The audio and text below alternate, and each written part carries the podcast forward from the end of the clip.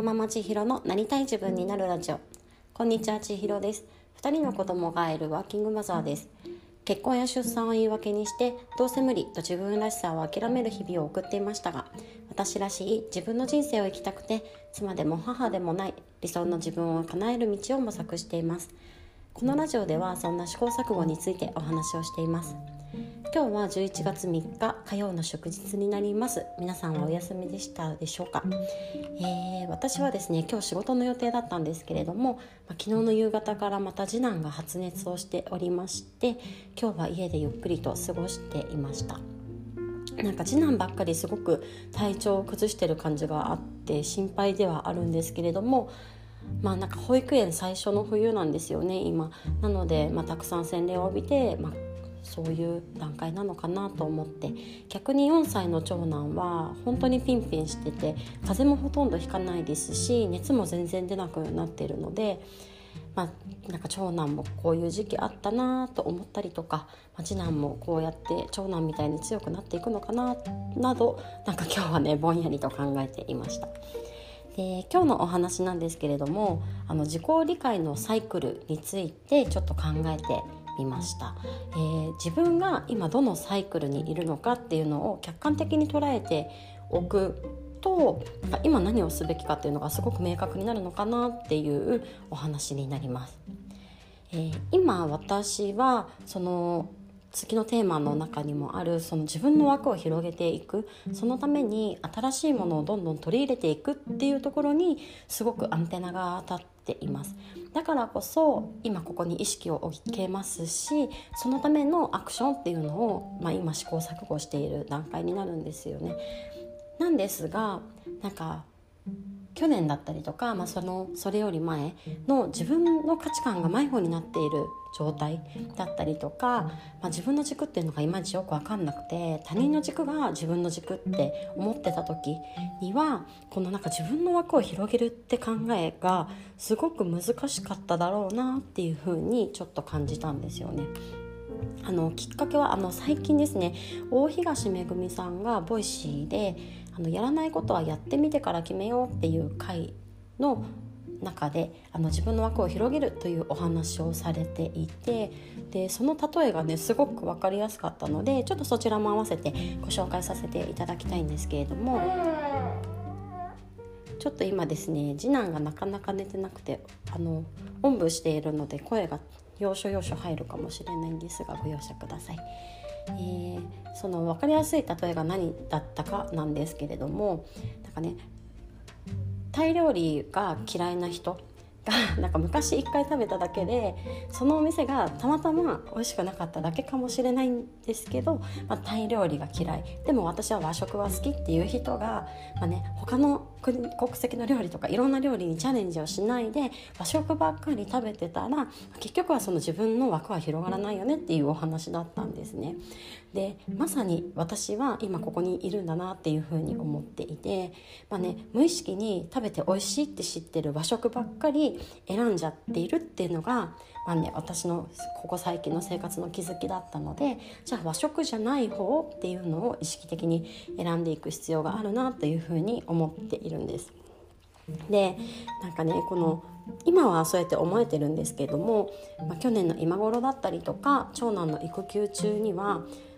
これがなんかね難しかっただろうなっていうふうに思っていて、まあね、当時は意志力も思考力も全然なくってなんかそもそも自分が和食が好きなのかどうかすら分かんなかったんですよね。で、まあ、そんな日々の中で本当になんか思考停止状態で生活をしていたのでなんかもうご飯とか何でもいいよ食べれれば何でもいいっすみたいななんかそんな状態だったなっていうふうに思っています。なのでなんかそういう状態の時ってそのまずはいろいろ試してみようとかいつも選ぶ方じゃない方を選んでみようとかってなったとしてもなんかねその自分はじゃあ今何が好きでそうじゃない方を選んでみようとかそういうことすら考えれなかったと思うんですよね。なので当時の私に必要だったのは、そもそも私は和食が本当に好きなのかどうなのかとかじゃあイタリアンはどうなのかとかその自分の好きっていうのを明確にしていく作業だったりとかじゃあその和食が好きなんだったらその和食の中でも何が好きなのかなぜ好きなのかっていうその自分のことをねどんどん知っていくその実行理解の時間が当時の私には一番必要だったんだなっていうふうに思っています。で、えー、私はその自分が何が好きなのかとか何が苦手と思ってるのかとかなぜそういうふうに思ってるのかとかそういうなんか自己理解の部分と、この今年の春向き合い続けてきたことでなんとなくでもその自分のある程度の枠というか自分の軸というか自分の価値観がね少しずつ分かってきたのでなのであ今和食が好きって分かっててだだからこそ和食を選んでしまってるんですけれどもだからですなんか今はインドカレー苦手って思ってるけどでも食べてみたら変わるかもしれないからじゃあ食べてみようよっていうのが今の段階なんですよね。でこの音声アウトプットの毎日更新に関しても、まあ、同じことが言えるなっていうふうに思っていて私は毎日こう何かを継続して積み重ねることだったりとか、うん、コツコツ何かをねこう継続させていくっていうことは苦手だし多分自分には無理っていうふうにそもそも思っていました。でもいざやってみるやるって宣言してやってみると、まあ、意外と今まだ3ヶ月ですけど3ヶ月毎日続けることができた。だからそうやってなんか意外とやったらできるじゃんみたいな自分をまた知ることができるし新しく知った自分っていうのがまたその自分の枠を広げて自分の軸を作る構成の一つとなっていき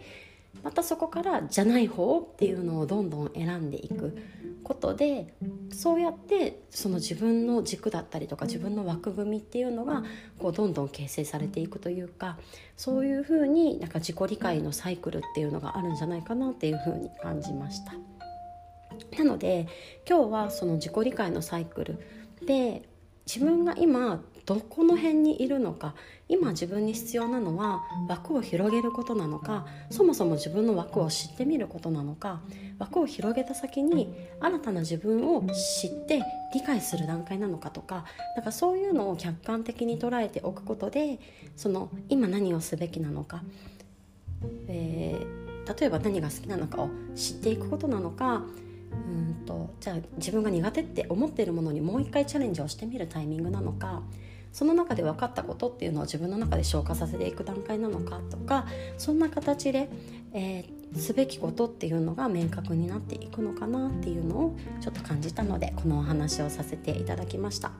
皆さんはその自己理解のサイクルっていうのは今どの辺にいるっていうふうに考えられますでしょうか？これってなんか一つの事象なんか物事によっても全然違うのかなって思ってて今広げていく段階のものもあるかもしれないしでもこう今知っている自分をどんどん深めていくタイミングかもしれないしなんか一つ一つに対してこれに対しては今自分はどの辺にいるのかなって考えてみるのもちょっと面白いのかなというふうに思いました。では今日も最後まで聞いていただいてありがとうございます。また明日。